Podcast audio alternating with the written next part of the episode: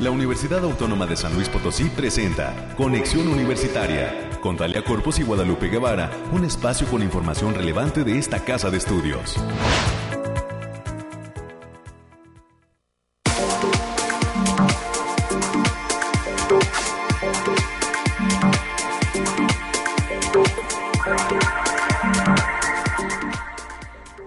De la mañana en punto y estamos iniciando la última emisión del mes de junio de 2022 de Conexión Universitaria.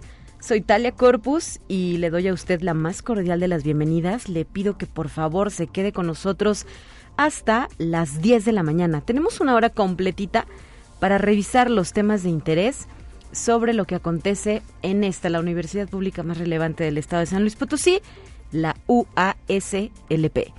Eh, saludos con afecto y eh, pues con mucha emoción a todas las personas que nos sintonizan de la forma tradicional, encendiendo su aparato receptor y sintonizando en las frecuencias de Radio Universidad a través del 88.5 de FM y del 1190 de AM en la ciudad de San Luis Potosí y el área conurbada. Y por supuesto a Fusión 91.9, esta señal que surge en el corazón del altiplano potosino, en la ciudad de Matehuala, y nos permite llegar a diversos municipios de esta área geográfica, así como al sur del estado de Nuevo León. Por supuesto que damos la bienvenida a quienes sintonizan en la página web radio y televisión.uslp.mx y a quienes de manera diferida nos escuchan eh, a través del podcast que está disponible en la plataforma de Spotify en el canal de la UASLP de lunes a viernes. Ahí encuentran también el contenido de este programa. Pues eh, le recuerdo a usted que tenemos líneas de enlace, nos puede llamar al 444-826-1347 y 48. Son los números directos a la cabina porque este programa se transmite en vivo desde las instalaciones de Radio Universidad. Agradezco por supuesto al equipo que también cada mañana hace posible esta comunicación. Eh, Ochoa en la producción, hoy Ángel en los controles técnicos. Más adelante también se suma la licenciada América Reyes, integrante de la Dirección de Comunicación e Imagen, para darnos la información universitaria. Y eh, pues estaremos eh, repasando hoy temas importantes en un primer momento a las 9.20 de la mañana. Tendré la oportunidad de dialogar con la doctora María del Carmen Juárez Gutiérrez, quien es presidenta de la Academia de Geografía de la Sociedad Mexicana de Geografía y Estadística y justamente nos va a dar su punto de vista sobre cuáles son los alcances de la geografía en el siglo XXI. Esto en el marco del doceavo simposio que se está desarrollando aquí en la ciudad de San Luis Potosí en instalaciones universitarias donde se analizan este y otros temas relativos a la ciencia social como es la geografía. A las 9.30 de la mañana eh, tendremos nuestra sección de cultura para eh, hablar sobre la presentación del nuevo número de la revista Galería 7CS, 7Cs, que lleva por título Sexualidad e Identidad. En este sentido, eh, voy a dialogar con el maestro Jaime González Rueda, quien es docente de la Facultad de Ciencias de la Comunicación y coordinador de la revista Galería 7Cs. A las 9.45 vamos a continuar con las entrevistas y tendremos también la oportunidad de recibir al doctor Ambrosio Loredo Flores, es secretario escolar de la Coordinación Académica Regional Altiplano.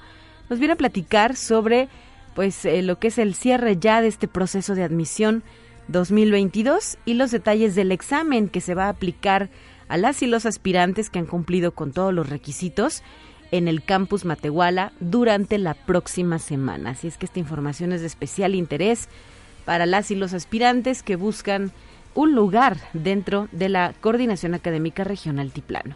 Quédese con nosotros, tenemos ya listo el programa con nuestras secciones de siempre, así es que vamos a iniciar.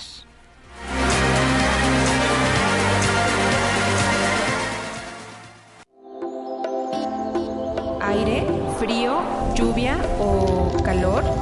Despeja tus dudas con el pronóstico del clima.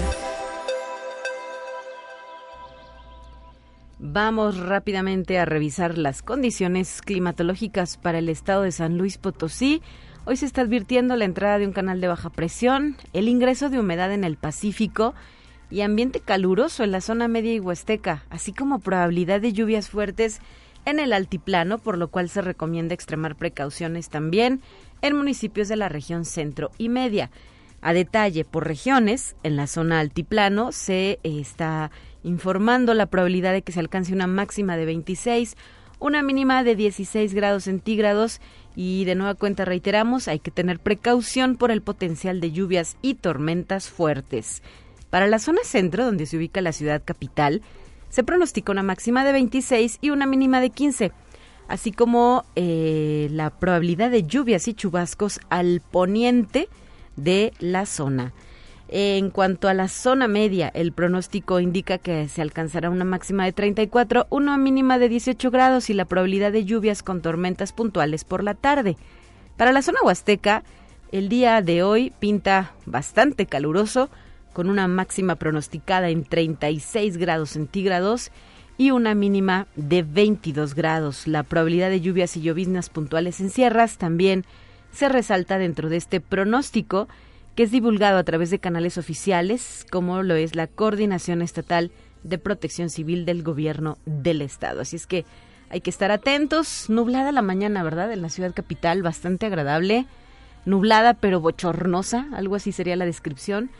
Aún así, eh, se antoja estar tomando un delicioso café, ¿no? Para iniciar el día, ya son las nueve, para tener una jornada productiva enfocada y eh, pues eh, con los mejores resultados además, porque ya es quincena, ¿verdad? Cierto, también ya es quincena, cuide su dinero. 9 de la mañana ya con siete minutos, vamos a otros asuntos.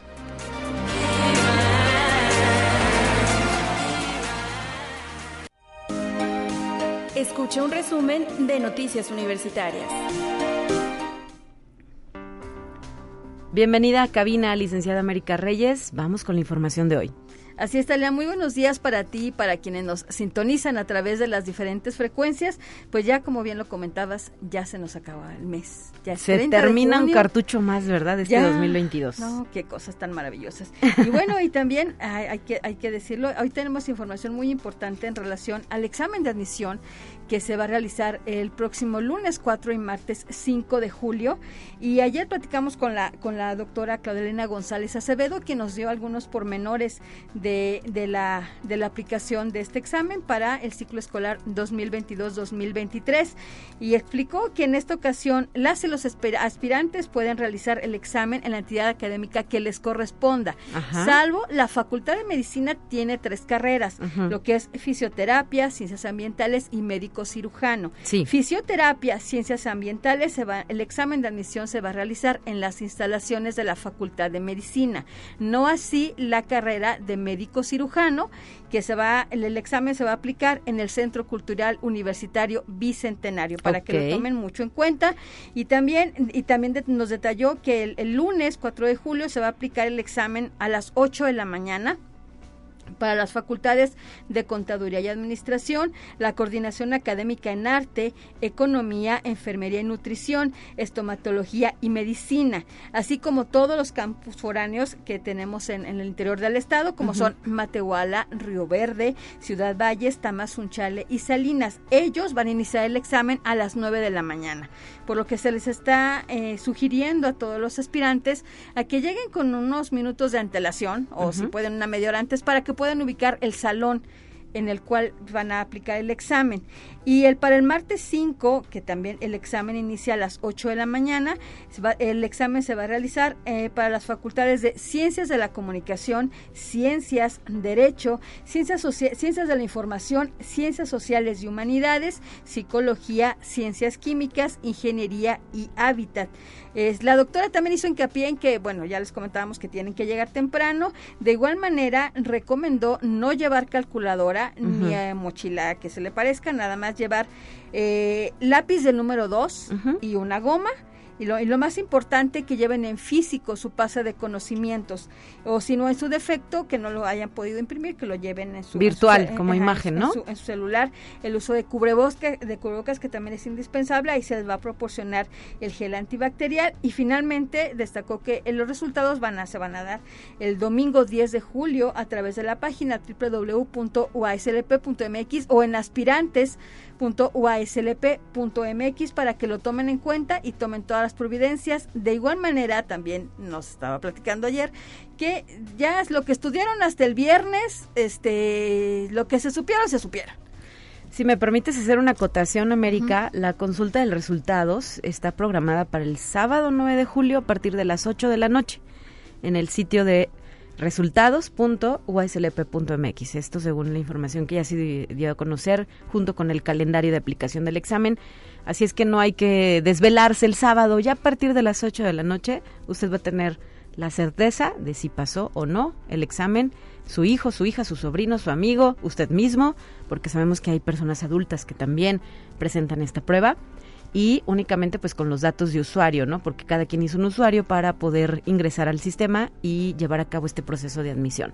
Entonces, sábado 9 de julio a partir de las 8 de la noche en la página de resultados.uslp.mx y en los medios de comunicación, como lo decías, el domingo tempranito desde medianoche comienzan a divulgarse a través de los periódicos también estas listas. Sí, y también hacer hincapié en que el proceso de examen de admisión es un proceso que ya está, que ya tiene muchos años, que tiene, que está certificado, para que no le digan y no le cuenten que yo tengo un amigo, que no hay, no hay manera, no hay poder, no hay manera humana que se puedan alterar esos resultados porque todo es a través de una lectora óptica. Ella es la que nos da los resultados y no hay manera de, de modificarlos. Así que para que también tomen mucho, mucho eso en cuenta, Talia. Así es, América, eh, que hay esa confianza en este proceso que implica eh, pues el, el, seguir protocolos ya establecidos en cuanto a la manera en la que se aplican los exámenes, exámenes se revisan, se evalúan y al final se da un resultado.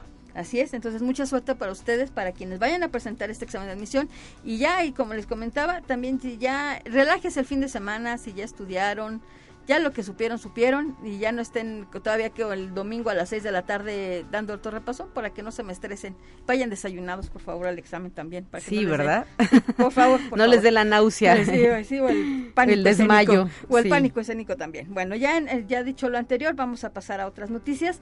Y el rector, el doctor Alejandro Javier Cermeño Guerra, recibió en el edificio central de esta casa de estudios la visita del excelentísimo embajador de Francia en México, el señor Jean-Pierre En el marco de fortalecer las relaciones de intercambio académico, el doctor Alejandro Cermeño subrayó que desde hace tiempo la universidad ha tenido buen intercambio académico con Francia, siendo este país el segundo destino más importante para las y los estudiantes que viajan al extranjero como parte de intercambios académicos. Sostuvo que para la Universidad Autónoma de San Luis Potosí es importante fortalecer las relaciones de ese tipo de intercambios académicos, ya que no solamente son para estudiantes, sino también para investigadores y profesores de, de esta casa de estudios.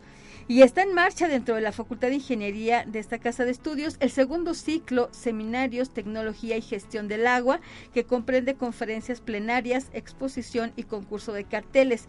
Esto se desarrolla en el aula magna de la Facultad de Ingeniería hasta este viernes primero de julio, o sea, hasta el día de mañana. Uh -huh. Y también, como ya se viene el verano, también el Instituto de Investigación en Comunicación Óptica llevará a cabo del 18 al 22 de julio un mini camping infantil de verano en un horario de 10 a 14 horas para niños de 9 a 12 años de edad.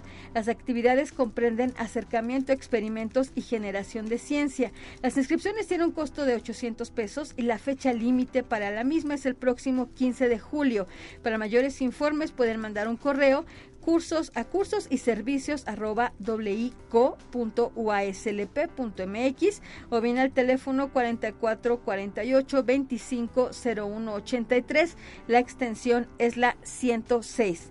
Y si quieren preparar una deliciosa ensalada, la Facultad de Enfermería y Nutrición está invitando al taller Ensaladas que se va a impartir el próximo martes 5 de julio de 2022 a partir de las 3 de la tarde. Las inscripciones son a través del correo educación continua arroba enfermería.uaslp.mx. El costo para público en general, incluyendo los ingredientes, es de 600 pesitos, así que es una buena oportunidad para que se alimente saludablemente, por favor. Así es, estos talleres tan eh, interesantes que ofrece la Facultad de Enfermería y Nutrición y que tienen muy buena respuesta. ¿eh? El cupo es limitado por las instalaciones, por las medidas de sanidad.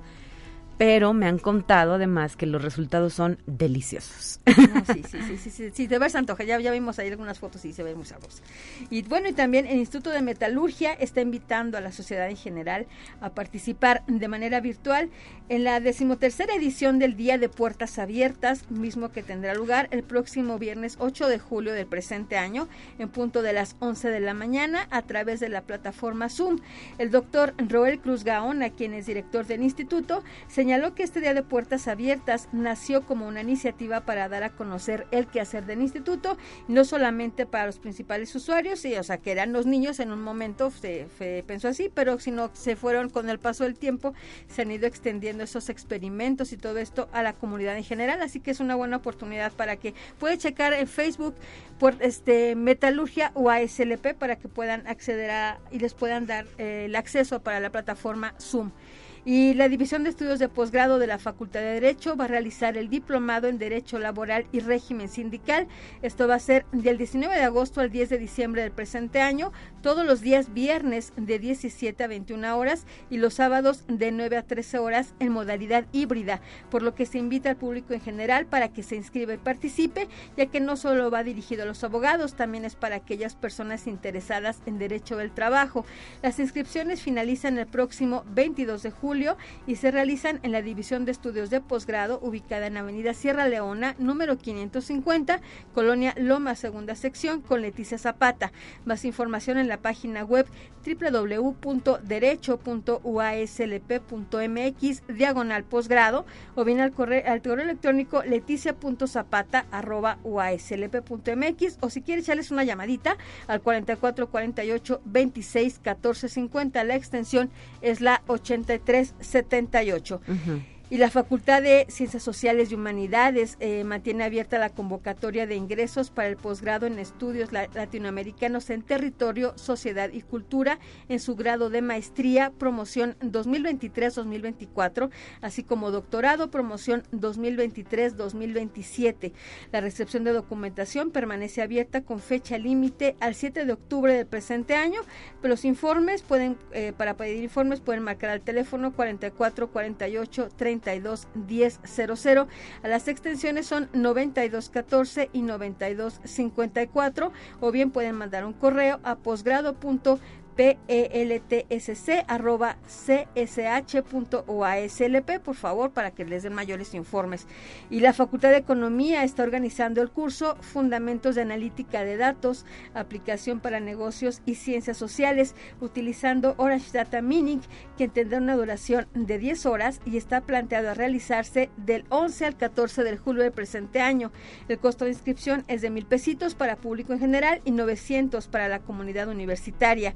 Para mayores informes pueden mandar un correo a educación.continua.eco.uaslp.mx.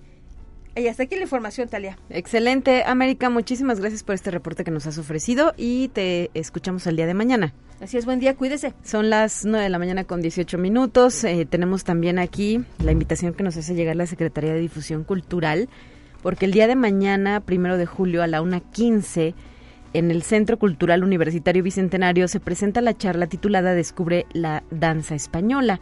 Estará a cargo de Sergio García. Es el primer bailarín del Ballet Nacional de España desde el año 2007 y eh, pues este es el preámbulo para lo que será la presentación del ballet en San Luis Potosí, ya que se encuentra eh, justamente itinerando en diversos puntos de la República Mexicana y hará una escala en esta ciudad capital.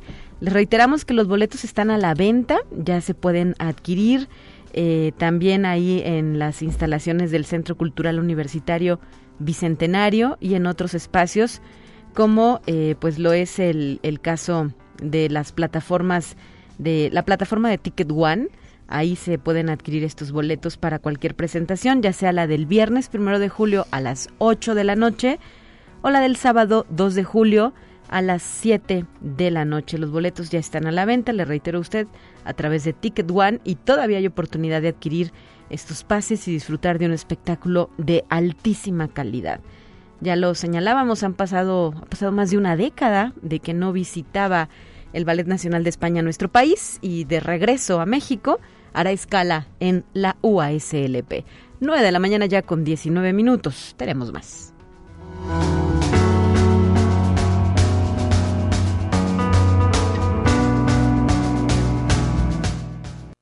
Te presentamos la entrevista del día. Y en esta ocasión eh, agradezco que se encuentre en cabina eh, quien, nuestra primera invitada de esta mañana, quien eh, pues viene a platicarnos sobre temas de interés en torno a lo que acontece dentro de esta casa de estudios, como lo es pues el, el abordar la geografía, ¿no? Aquí en la UASLP. Se trata de la doctora María del Carmen Juárez Gutiérrez, presidenta de la Academia de Geografía de la Sociedad Mexicana de Geografía y Estadística, que eh, justamente está llevando a cabo un evento muy importante con el apoyo de nuestra institución. Se trata del eh, doceavo eh, simposio de enseñanza de la geografía en México, que además en esta ocasión aborda el lema Nuevas modalidades de enseñanza de la geografía en México. Bienvenida, doctora, qué gusto tenerle en cabina. Buenos días. Gracias, buenos días a todas y todos. Y pues justo es el punto de análisis, quizá más que de discusión, de análisis, ¿verdad? La relevancia de esta ciencia social. La geografía, que hay que decirlo quizá a muchos nos gustaba, nos encantó en esos niveles de primaria donde nos empiezan a hablar de nuestro territorio, del ambiente, de tantas cosas que pasan por esta materia, ¿verdad? Y hoy eh, pues con esta oportunidad de escuchar cómo se viene desarrollando el estudio de la ciencia en nuestro país. ¿Qué nos puede decir sobre esto? Bueno, esta es una ciencia presente que muestra realidades, eh, precisamente desde las cuestiones ambientales, qué problemas tienen los ambientes en forma de cómo la utilizamos los humanos, que pueden llegar problemas, de acuerdo a esta condición en la que vivimos en este país, con un relieve muy importante en una zona eh, sísmica. Entonces hay que saber, de acuerdo a esta condición física, qué riesgos hay en el país, no nada más los sismos. Eh, estamos en esta temporada de huracanes que pueden provocar inundaciones. Y entonces la geografía está presente con lo que pasa todos los días. A lo mejor sin que nos demos cuenta, ¿verdad? O sin que, sin que seamos tan conscientes de ello. Exacto. Todos los días pasa algo en el espacio que afecta al, al propio espacio, a la gente que vive ahí y pues que estamos, hay que saber qué pasa. Se lo anuncia el radio, en la televisión, entonces eso es geografía. Sí, eh, ¿hace cuánto que, que, que se estudia la geografía en nuestro país? ¿Cuándo surge la geografía como tal? Desde finales del siglo XIX. Precisamente la Sociedad Mexicana de Geografía y Estadística, no nada más esta sociedad eh, geográfica, sino desde Europa, o sea, la primera fue en París en 1821 y estas sociedades jugaron un papel importante en el siglo XIX porque ellas fueron las que promovieron la institucionalización de la geografía a niveles desde el básico hasta la universidad. Entonces, estas sociedades pues son fundamentales, ¿no? Y siguen funcionando hasta la fecha. Cada periodo que les corresponde de acuerdo a nuestras etapas histórico-económicas, políticas, pues juegan un papel importante, siguen aportando un conocimiento. Entonces, nosotros desde finales del siglo XIX se instituye la geografía ya como una enseñanza en primaria, en niveles em, medios, digo en medios, pues, a la preparatoria en un inicio, desde, bueno, y la universidad. Claro. Y justamente hablando de universidades, instituciones como la nuestra, la USLP, se encuentra en un periodo de replanteamiento, ¿no? De esta carrera, de la licenciatura en geografía que se ofrece a través de nuestra Facultad de Ciencias Sociales y Humanidades. Mucho se ha hecho énfasis en que no se trata de un borrón y cuenta nueva, sino de volver a construir sobre una base que ya se tiene y redelinear los objetivos y los contenidos de la misma para poder tener esta eh, pues vigencia de, de, los profesionistas que egresan de la misma, ¿no? Porque pues las ciencias sociales también evolucionan, doctora. Sí, no, todo, pues, vivimos en una dinámica, no están estáticas las cosas. Además estamos entrelazados. esta economía global pues nos hace ser dinámicos, competitivos, en el buen sentido de la palabra, siempre hay que estar moviéndose, como enlazándose, como conectándose con otras personas en función de avanzar. ¿Y cómo aprecian ustedes este ejercicio que ha hecho la universidad o que se, que se realiza dentro de nuestra institución para poder pues lanzar de nueva cuenta esta carrera? Me parece interesante, eh, aquí hay que tomar en cuenta una cosa, esta carrera no es de este momento, o sea, no surgió en el 2002 como sus 20 años que tiene, sus 22 años. Sí. Es desde los años 60. Esta era una de las tres carreras que en el país se daba. Se daba en Ciudad de México, Jalisco y, y San Luis Potosí. Entonces tiene ya una antigüedad, un antecedente y yo creo que eso es algo importante. Y actualmente usted tiene el dato de en cuántos espacios se puede estudiar la licenciatura en geografía en nuestro país. Hay 13 lugares en este en, la, en el país, en el México, que se da geografía. ¿Y hay suficiente formación de profesionistas en esta rama del conocimiento o nos faltan geógrafos? Nos faltan geógrafos. Es que la gente piensa que los geógrafos solo hacen, dan clases. Y no. bueno, se dan clases sí, que es una primera instancia en trabajo, pero eh, precisamente el conocimiento que hace un geógrafo sirve para planear. Entonces, para ordenar el territorio. Y eso es algo que necesita este país, ¿no? Que necesita muchos estudios de ordenamiento territorial, pues para caminar correctamente en las actividades, el que beneficia a la gente, precisamente en una cuestión importante desde principios de este siglo XXI es que se dieron cuenta que el capital social que hay en los espacios es importante, es el que va a mover el espacio. Y eh, en este tenor, ¿qué oportunidades de continuar con su formación tienen sus egresados? ¿Hay maestrías, hay doctorados también? Hay posgrados, sí, casi todas las carreras que hay de geografía aquí en el país, todas se terminan en un posgrado, o sea, no se quedan en, en la licenciatura solamente. ¿Por qué otros aspectos eh, pasa la mano y el pensamiento de un geógrafo que quizá no tengamos identificados? Escuchamos esta palabra y pensamos, por ejemplo, en el INEGI, ¿no? Y sus encuestas. O, como ya lo decía, en cuestiones de protección civil para poder alertar a la población sobre situaciones relacionadas con el medio ambiente. Pero ¿dónde más está la mano y el talento de un geógrafo, doctora? Precisamente en las secretarías de Estado. O sea, se, necesita alguien en la Secretaría de Economía. Se necesita, una cuestión importante y por eso también es el simposio desde la Secretaría de Educación Pública. este, hay autoridades desde la Secretaría que dictan los temarios, pero pues para eso están los especialistas, ¿no? O sea, las ciencias, no nada más la geografía, cualquier ciencia tiene sus avances eh, teóricos, metodológicos y pues quienes los están trabajando desde el punto de vista de investigar y de enseñar, pues son los que tienen, entonces también es una un aporte lo que hacen los geógrafos. En temas como el turismo también. El turismo es importante, ¿no? Bueno, parte de la actividad económica de este país es el turismo y pues hay que ver cuál es ese impacto que se hace a partir de la actividad turística, ¿no? Que es muy importante. Las costas son frágiles. Eh, y hablando, por ejemplo, de cambio climático. No, eso es fundamental. Bueno, lo estamos viviendo, ¿no? Todo el mundo se ya no se espera que lleguen los huracanes y a ver qué impactos van a causar, que, y eso tiene que ver con ese cambio climático, ¿no? El alterar el medio, el quitar vegetación, pues va alterando la temperatura.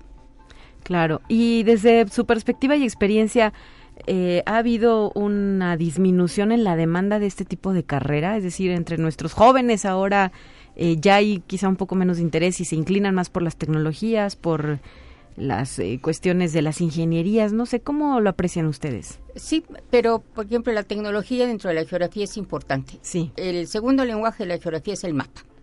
Entonces, pues se hace con un mapa, nos expresa todo rápidamente y se hace con tecnología. O sea, hay que saber aplicar los sistemas de información geográfica, bueno, su nombre lo dice, porque le permite introducir muchos elementos que afectan en el caso del cambio climático. Entonces está presente, no está alejado, no no no hace geografía con cincel y martillo, ¿no?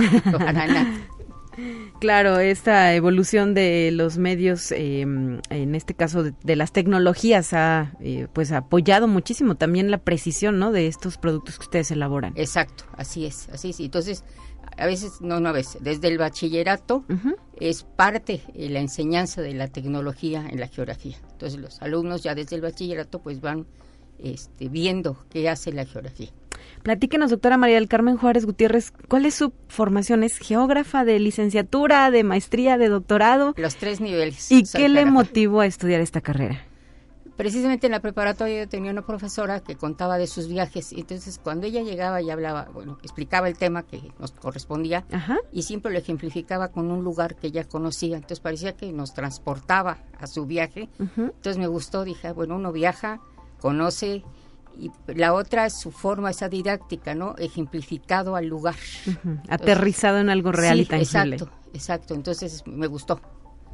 Volvería a estudiar su carrera definitivamente. Sí, sí, porque de hecho cualquier problema, yo me dedico más a las cosas de población y salud. Ajá. Y entonces pues, todo tiene que estar, está relacionado con el espacio. Muchas veces los problemas de salud, algunas veces es un problema así genético, pero mucho es desde el espacio, ¿no? El ambiente. Estas enfermedades eh, de vectores, por ejemplo, el dengue, pues tiene que ver con el ambiente. Ajá. Este, también eh, las cuestiones del clima, algunos aspectos del clima afectan la salud, entonces pues hay que estar con, estar conectado con esta realidad. ¿Y qué decir ahora con el COVID-19, no? Bueno, también. ese es el mejor ejemplo, ¿no? Claro. Sí, también. Muy bien, pues doctora María del Carmen Juárez, se nos ha terminado el tiempo, no me resta sino agradecerle que nos haya acompañado en esta ocasión aquí en Conexión Universitaria. Bienvenida a San Luis Potosí, sabemos que se van a extender hasta el día de mañana las actividades de este doceavo simposio y esperamos que sea un éxito y pues que esta motiva, esta reflexión, este escuchar el sentir de todos los ponentes que van a participar, pues incida en que se mejore, ¿verdad?, el estudio, la enseñanza y la labor de la geografía en nuestro país. Claro que sí, muchas gracias. Gracias a usted, ¿no? De la mañana con 30 minutos. Vamos a ir a una pausa y volvemos con más.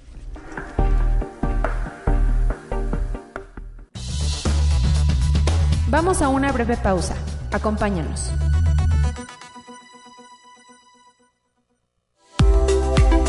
Conexión Universitaria ya regresa con más información.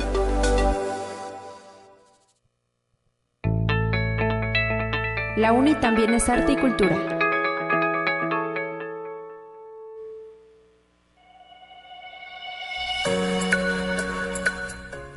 Y hoy adelantamos nuestra sección cultural a las 9.30 de la mañana. Por este motivo, doy la bienvenida al maestro Jaime González Rueda, coordinador de la revista Galería 7 Cs y docente de la Facultad de Ciencias de la Comunicación, que justamente es donde surge este proyecto de divulgación. Bienvenido, Jaime. Buenos días. Hola Talia, ah, pues mucho gusto de estar ahí con ustedes y pues agradeciéndote el, el espacio que nos brindas y hoy para platicar sobre el lanzamiento de su nuevo número. ¿Ya en qué número van? ¿En qué edición van? Y pues sobre qué va en esta ocasión. Platícanos los detalles. Claro que sí, este es el número 21 y bueno, pues uh, se, se, hace en el mes de junio, ¿verdad? En el mes del orgullo LGBT y de la lucha de esta comunidad. Entonces, bueno, uh, el año pasado ya habíamos tenido una edición especial dedicada a, a esta comunidad pero en este año lo que quisimos hacer diferente es pues abordar otros aspectos de la diversidad sexual, eh, poniendo especial énfasis en las personas no binarias y en las personas trans. Entonces traemos muchos artículos bastante interesantes eh, que esperemos, bueno, pues sirvan para concientizar un poco del problema y la discriminación que, que hay hacia, hacia estas personas y bueno, para también todos aprender de estos nuevos términos uh, y bueno, la realidad que estamos viviendo y la realidad difícil que viven muchos de ellos.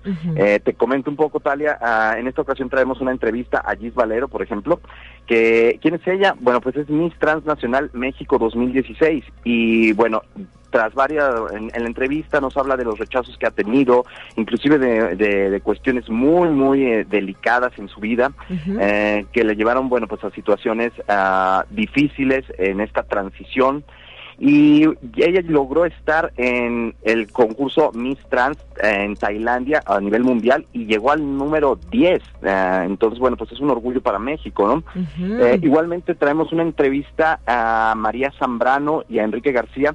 Ellos son directivos de General Motors. María Zambrano es la directora de recursos humanos a nivel México de General Motors. Okay. Y nos habla también de que, bueno, esta empresa se traza un objetivo muy particular, ser la empresa más incluyente eh, del mundo. Entonces, eh, los lectores podrán ver un poco, ¿cómo se llama? Pues las estrategias, ¿no? Que sigue la empresa para ser inclusivos, para vivir en un ambiente de cordialidad y que, bueno, las personas puedan tener un, un espacio de trabajo, eh, pues, incluyente, ¿no? Y de mucho respeto. Claro, y además es una transnacional, eh, pues, que está poniendo el ejemplo, más allá de, de decirlo de presumirlo, con hechos eh, tangibles, ¿no? Respecto a cómo se debe dar esta inclusión en nuestra sociedad, en una sociedad del siglo XXI. Claro, sí, efectivamente. Entonces por ahí nos hablaban de muchas estrategias que podrán tus, tus lectores, nuestros lectores, eh, pues, eh, pues conocer, ¿no? Igualmente no quisiera pasar a, a, sin decir que te, en esta sección de El egresado del mes, que, que tú conoces bien y que ya estuviste por ahí también con nosotros, eh, tenemos a Palmira Flores. ¿Quién es Palmira Flores? Pues es la única mujer eh, que dirige actualmente una comunidad indígena, o sea, líder de una comunidad indígena. Y no solo es mujer, es muy joven, tiene 28 años y actualmente, bueno, pues es, es quien preside la comunidad Triqui en San Luis Potosí. Eh, entonces, bueno, pues también otro orgullo para, para nosotros como la Facultad de Ciencias de la Comunicación de, de la Universidad Autónoma. Excelente. ¿Ella de qué generación es egresada? Ella es generación 2014, no sé, 2014-2015, no recuerdo ahorita bien el, dato, pero te digo, tiene 28 años y bueno, pues es todo un parteaguas, ¿no? En, en, las comunidades indígenas por su edad y por su género. Uh, sabemos que es difícil para una mujer acceder eh, a estos, ¿cómo se llama?, a estos puestos uh, tradicionales dentro de las comunidades indígenas. Entonces, bueno, pues ahí está marcando una pauta muy, muy interesante y muy importante. La entrevista, la verdad, es muy, muy buena, eh, muy, eh, digamos, abre conciencias de, de, este otro mundo que muchas veces nosotros no, no conocemos, ¿no? Uh -huh. eh, entonces, pues los invitamos a leerla, a leer la revista que, como, como te decía, está dedicada esta vez a la comunidad transexual y a, lo, a las personas no binarias. ¿Dónde se puede encontrar el contenido? Es eh, una versión digital, ¿verdad? La que ustedes manejan.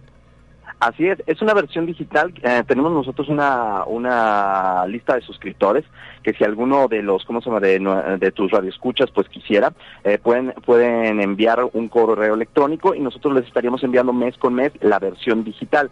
Igualmente, bueno, pues tenemos un sitio web que está como galería 7 y igualmente, bueno, pues en redes sociales nos encuentran como Galería 7Cs, uh, tanto en Instagram, Twitter como Facebook. Uh -huh. uh, y tenemos nuestro canal de YouTube. Ahí constantemente estamos subiendo los contenidos que generamos mes con mes. Muy bien, eh, hay que revisarlo entonces, leer a detalle estos planteamientos que ustedes nos traen. Y platícanos, recuérdanos más bien, maestro Jaime González Rueda, ¿quiénes hacen esta revista? Sí, claro, mira, esta revista es, es, de la Facultad de Ciencias de la Comunicación y está hecha tanto por profesores como por alumnos. Sí, y uh, además, bueno, pues hemos contado a lo largo de estos ya 21 meses, de hecho, bueno, pues ya, ya, ya vamos para dos años, eh, hemos contado con especialistas en, en, otras ramas, ¿no? Ajenas a la comunicación, uh -huh. eh, que con, uh, complementan o, o, dan fuerza a los distintos artículos, notas, etcétera.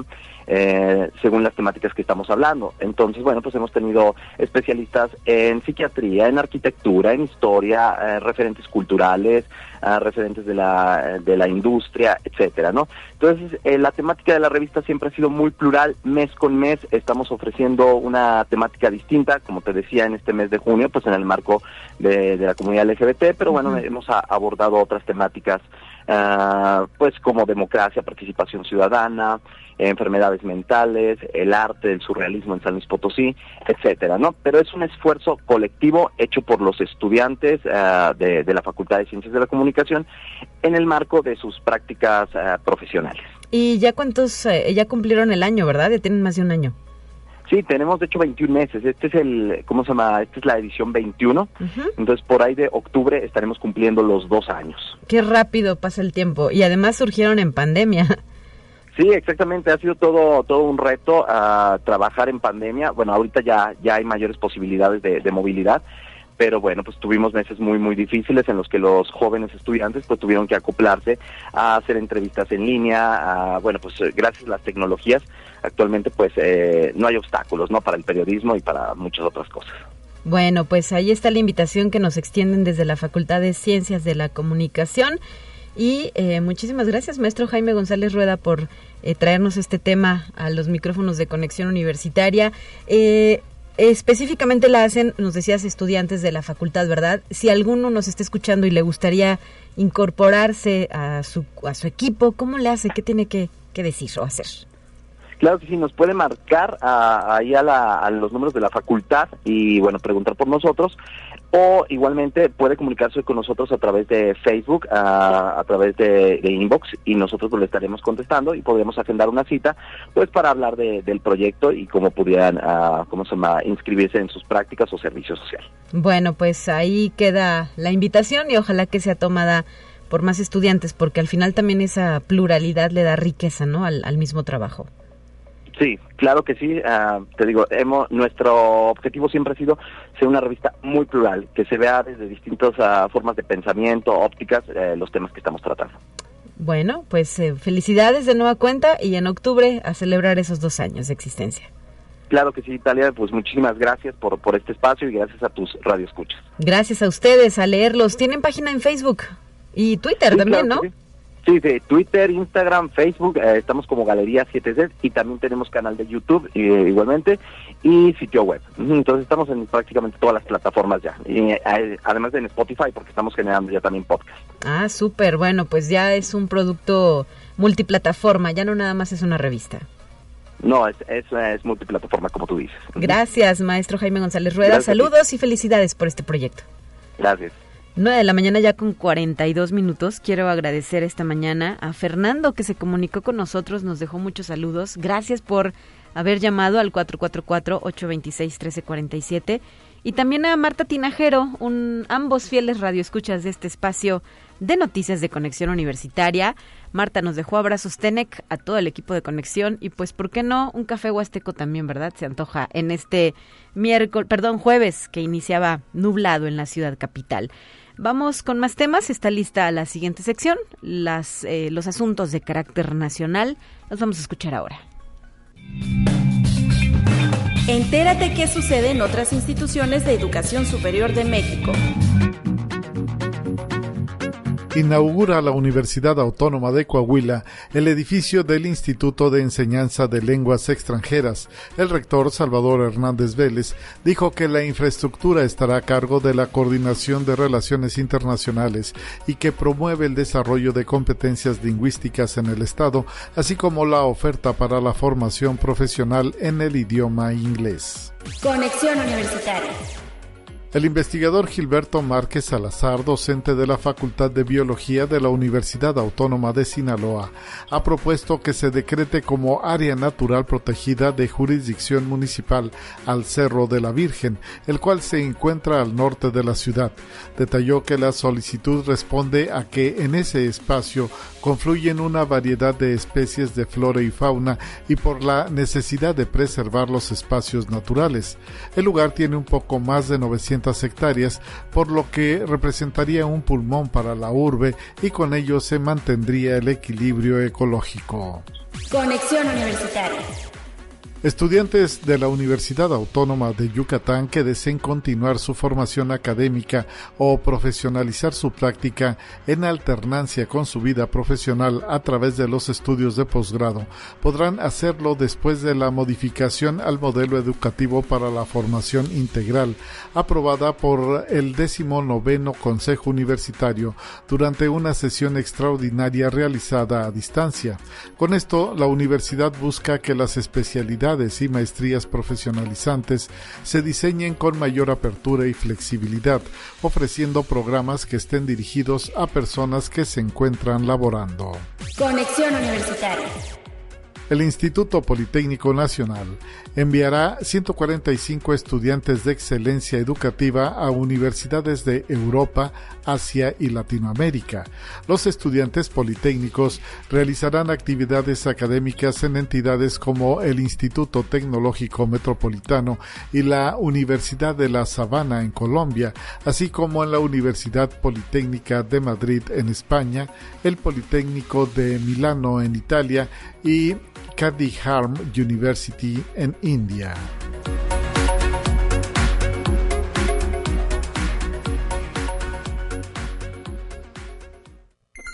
Te presentamos la entrevista del día.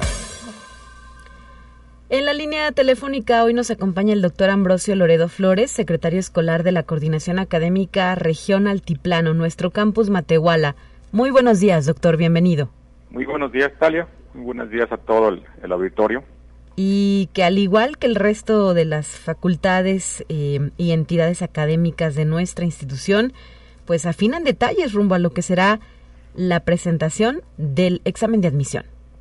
Así es, Talia, estamos en el último, la última etapa de este largo proceso de, de, admisión que comenzó en enero. Estamos afinando ya detalles para el examen de admisión Sí, justo lo que nos interesa saber, cómo avanza este proceso. Muy bien, estamos aquí en el, en el campus, estamos, eh, nosotros trabajamos a la par de, toda la institución, como lo mencionaste. Estamos ya en esa, preparando ya el examen de admisión y, bueno, aprovechar este esta oportunidad para dar últimas indicaciones a nuestros aspirantes. Ahorita estamos, eh, el día de hoy es la fecha límite para que nuestros aspirantes eh, nos comprueben la conclusión de su bachillerato hoy 30 de junio, antes de las 5 de la tarde. Okay. Tenemos esa, tienen que comprobarnos nuestro bachillerato. También aprovechando, aprovechando que los que no nos puedan comprobar su término de bachillerato, va a haber una oportunidad, en la misma plataforma de aspirantes van a poder descargar una carta compromiso, la cual tienen que llenar, firmada por ellos, sus padres o tutores, en la que se comprometen a demostrarnos su, su término. Esto lo menciono porque hay mucha preocupación ahorita de los aspirantes que en los sistemas de medio superior, por, así porque misma consecuencia de esta contingencia sanitaria, han extendido sus, sus, cursos, han retrasado un poco, entonces están los, los aspirantes ahorita preocupados porque no pueden demostrarnos eso, ese término Claro. recordarles, tienen hasta las 5 de la tarde hoy y quien no logre este, comprobarlo. comprobarlo va a tener una opción de descargar una carta que viene en el mismo sistema y traerla impresa el día del examen, impresa, este, debidamente llenada con las firmas que se requieren y con eso presentarse el día. Nosotros tenemos nuestra aplicación el día 4, lunes 4 a las 9, pedirles que ellos que traigan esa carta, presentarse 8.30 para poderlos registrar y, este, llevar un, control. Muy bien. Eh, todo ello hay que reiterarlo a través de la plataforma, ¿verdad? Es decir, de manera virtual. Ah, exactamente. Ya tenemos este, tres años con el sistema este, en línea, aspirantes.aslp.mx. Ahí a partir de hoy, a las 5 de la tarde, quien ya hizo su validación, su comprobación de bachillerato, ya puede descargar su, su pase. Al igual los que no nos alcanzaron a comprobar, también pueden descargar su pase, su pase de ingreso al examen de conocimientos, eh, igual que la carta, los que no. En este pase de examen viene obviamente la fecha, la hora, su el aula aquí en las instalaciones del campus. Ya estamos preparados y en ese pase vendrá el, el, la aula donde tienen que presentarse.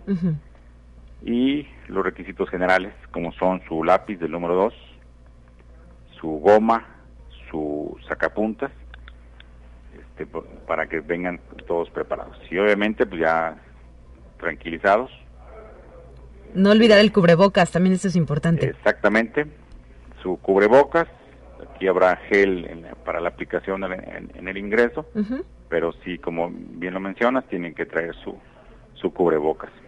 ¿Y con cuánto tiempo de anticipación se le solicita llegar a la aplicación de la prueba? Pues mira, estamos este 8.30 en el mismo pase que te menciono, viene indicado, 8.30 para este, evitar aglomeraciones y que estén tranquilos ahí en su en su aula y podamos, y podamos comenzar a las nueve, nueve en punto. El examen está programado para dos horas. También otra otra recomendación para los generalmente vienen eh, con sus papás. Para evitar aglomeraciones, este, dejarlos fuera del campus, que el muchacho ingrese y ya después recogerlos después de, de las 11 para no este, aglomerarnos tanto. Ok, entonces en punto a las 9 iniciaría y hasta más tardar a las 10 de la mañana eh, estarían terminando, ¿verdad? Eh, como eh, tiempo máximo. Dos horas. Dos horas. A las 9 y para las 11. Ah, perdón, perdón, sí. Sí, pues ahí están estas recomendaciones que se ofrecen desde la Coordinación Académica Regional Altiplano. Si alguien tiene una duda todavía, se puede comunicar o puede ir a las instalaciones. ¿Qué les recomienda, doctor? Pues puede venir aquí a las a las instalaciones. Todavía estamos estamos hoy hasta las, las 5 de la tarde pero nos puede marcar al teléfono 488-125-0154. Si tienen alguna duda, nos pueden, este, nos pueden marcar o, no, pueden venir directamente. ¿Y es, eh, cuál es el número eh, tentativo de aspirantes que estarán presentando este examen en esta coordinación? Tenemos 300, 348 aspirantes, los cuales ya este, ahora sí que llegaron hasta aquí, hicieron su examen psicométrico. Tenemos 348 aspirantes para las siete carreras que, ofertamos. ¿Y eh, cuántos serán aceptados? Nuestra capacidad de 347. Muy bien. Ah, sí, tenemos. Bueno, pues ahí está eh, la información importante de lo que sucede en nuestro campus Matehuala, que ya afina detalles para lo que será la presentación de esta gran prueba, el examen de admisión, y recordar que eh, solamente este examen y el psicométrico son los que determinan el número final, ¿verdad? La, la calificación final de los aspirantes para saber quiénes formarán parte de una nueva generación de universitarios. Así es, tal y estamos entre los dos exámenes, se hace la ponderación y son los dos requisitos y ahí determinamos quién ingresa. Bueno, pues hay amplia expectativa, ¿no? Como cada año. Sí, claro. Yo creo que de los siempre, siempre hay muchos aspirantes, siempre el nervio de quedar o no quedar. Este, aquí lo vivimos, ¿no? Aquí en el departamento, año con año, toda esa expectativa y nervio y muchos sentimientos ¿no? Viven en ese, en, ese, en ese proceso. Así es. Y después de, de lo que será la divulgación de resultados eh, la próxima semana, vendrá el proceso de inscripción. En su eh, momento eh, se habrá pues amplia difusión de este proceso, pero ¿qué nos puede adelantar? ¿Cuándo se va a llevar a cabo, al menos en fechas, para tenerlo contemplado? Sí, mira, estamos por, por determinar la fecha exacta de inscripción. Solamente recordarles que los resultados el sábado sábado 9 a partir de las 8 de la noche. Ya van a estar ahí los resultados en el portal resultados.slp.mx. Sí. Ya van a estar ahí. Y en ese mismo resultado, en esa misma plataforma, les vendrán las indicaciones de su proceso de, inscripción, ya con documentos, fechas, horarios. En ese mismo portal se indicarán todos los detalles de su, de su inscripción. Perfecto. Pues muchísimas gracias, doctor Ambrosio Loredo Flores, secretario escolar del campus Matehuala, por traernos este tema a Conexión Universitaria. A ustedes, estamos aquí a la, a la orden de ustedes. Que sea un éxito. Hasta la próxima. Muchas gracias. Saludos a todos. 9 de la mañana ya con 54 minutos. Es momento de despedirnos. Eh, soy Talia Corpus y le agradezco a usted el favor de la sintonía. Le invito a que regrese mañana. Estará al frente de la conducción de este espacio de noticias mi compañera y colega Guadalupe Guevara. Nos vamos escuchando los temas de ciencia. Gracias a todo el equipo por una emisión más y que tenga un excelente jueves.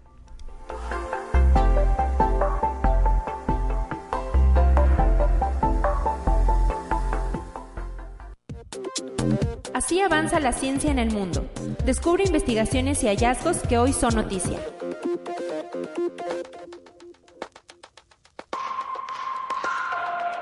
La sonda Tianwen-1 tomó una serie de imágenes de la superficie de Marte y fueron dadas a conocer por las autoridades de China, quienes reconocen que los objetivos de las actividades asignadas al robot en esta misión ya fueron cumplidos. Entre ellos se encuentran las primeras fotos del polo sur marciano, donde están encerrados casi todos los recursos hídricos del planeta. Conexión Universitaria en Perú, específicamente en la zona arqueológica de Chan Chan, en la provincia de Trujillo, investigadores localizaron una escultura de madera con el rostro plano y que mantiene un color rojizo, la cual mide alrededor de 47 centímetros de largo y 16 centímetros de ancho. Esta se parece al personaje que aparece como cargador de andas. La pieza lleva un gorro de corte trapezoidal con siete bandas verticales de colores claro y oscuro Esta es una evidencia más de la función ceremonial de esta zona arqueológica de Chan Chan. Conexión Universitaria Desde la Universidad de Kent, en el Reino Unido, se ha difundido un video de un grupo de chimpancés que viven en la selva de Guaibira, en Uganda, de África Oriental.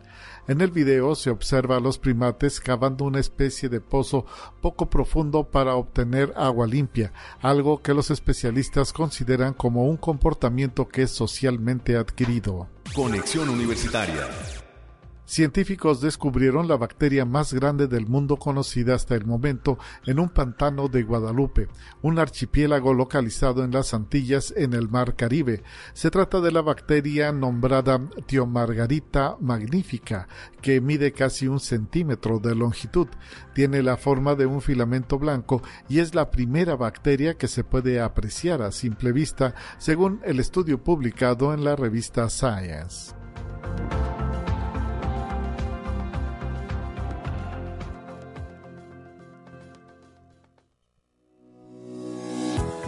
La Universidad Autónoma de San Luis Potosí presentó Conexión Universitaria con Talia Corpus y Guadalupe Guevara. Sintoniza de lunes a viernes de 9 a 10 horas en Radio Universidad 88.5 FM y 1190 AM en San Luis Potosí. En el 91.9 FM con cobertura en el Altiplano Potosino. O en el resto del mundo por el portal www.uaslp.mx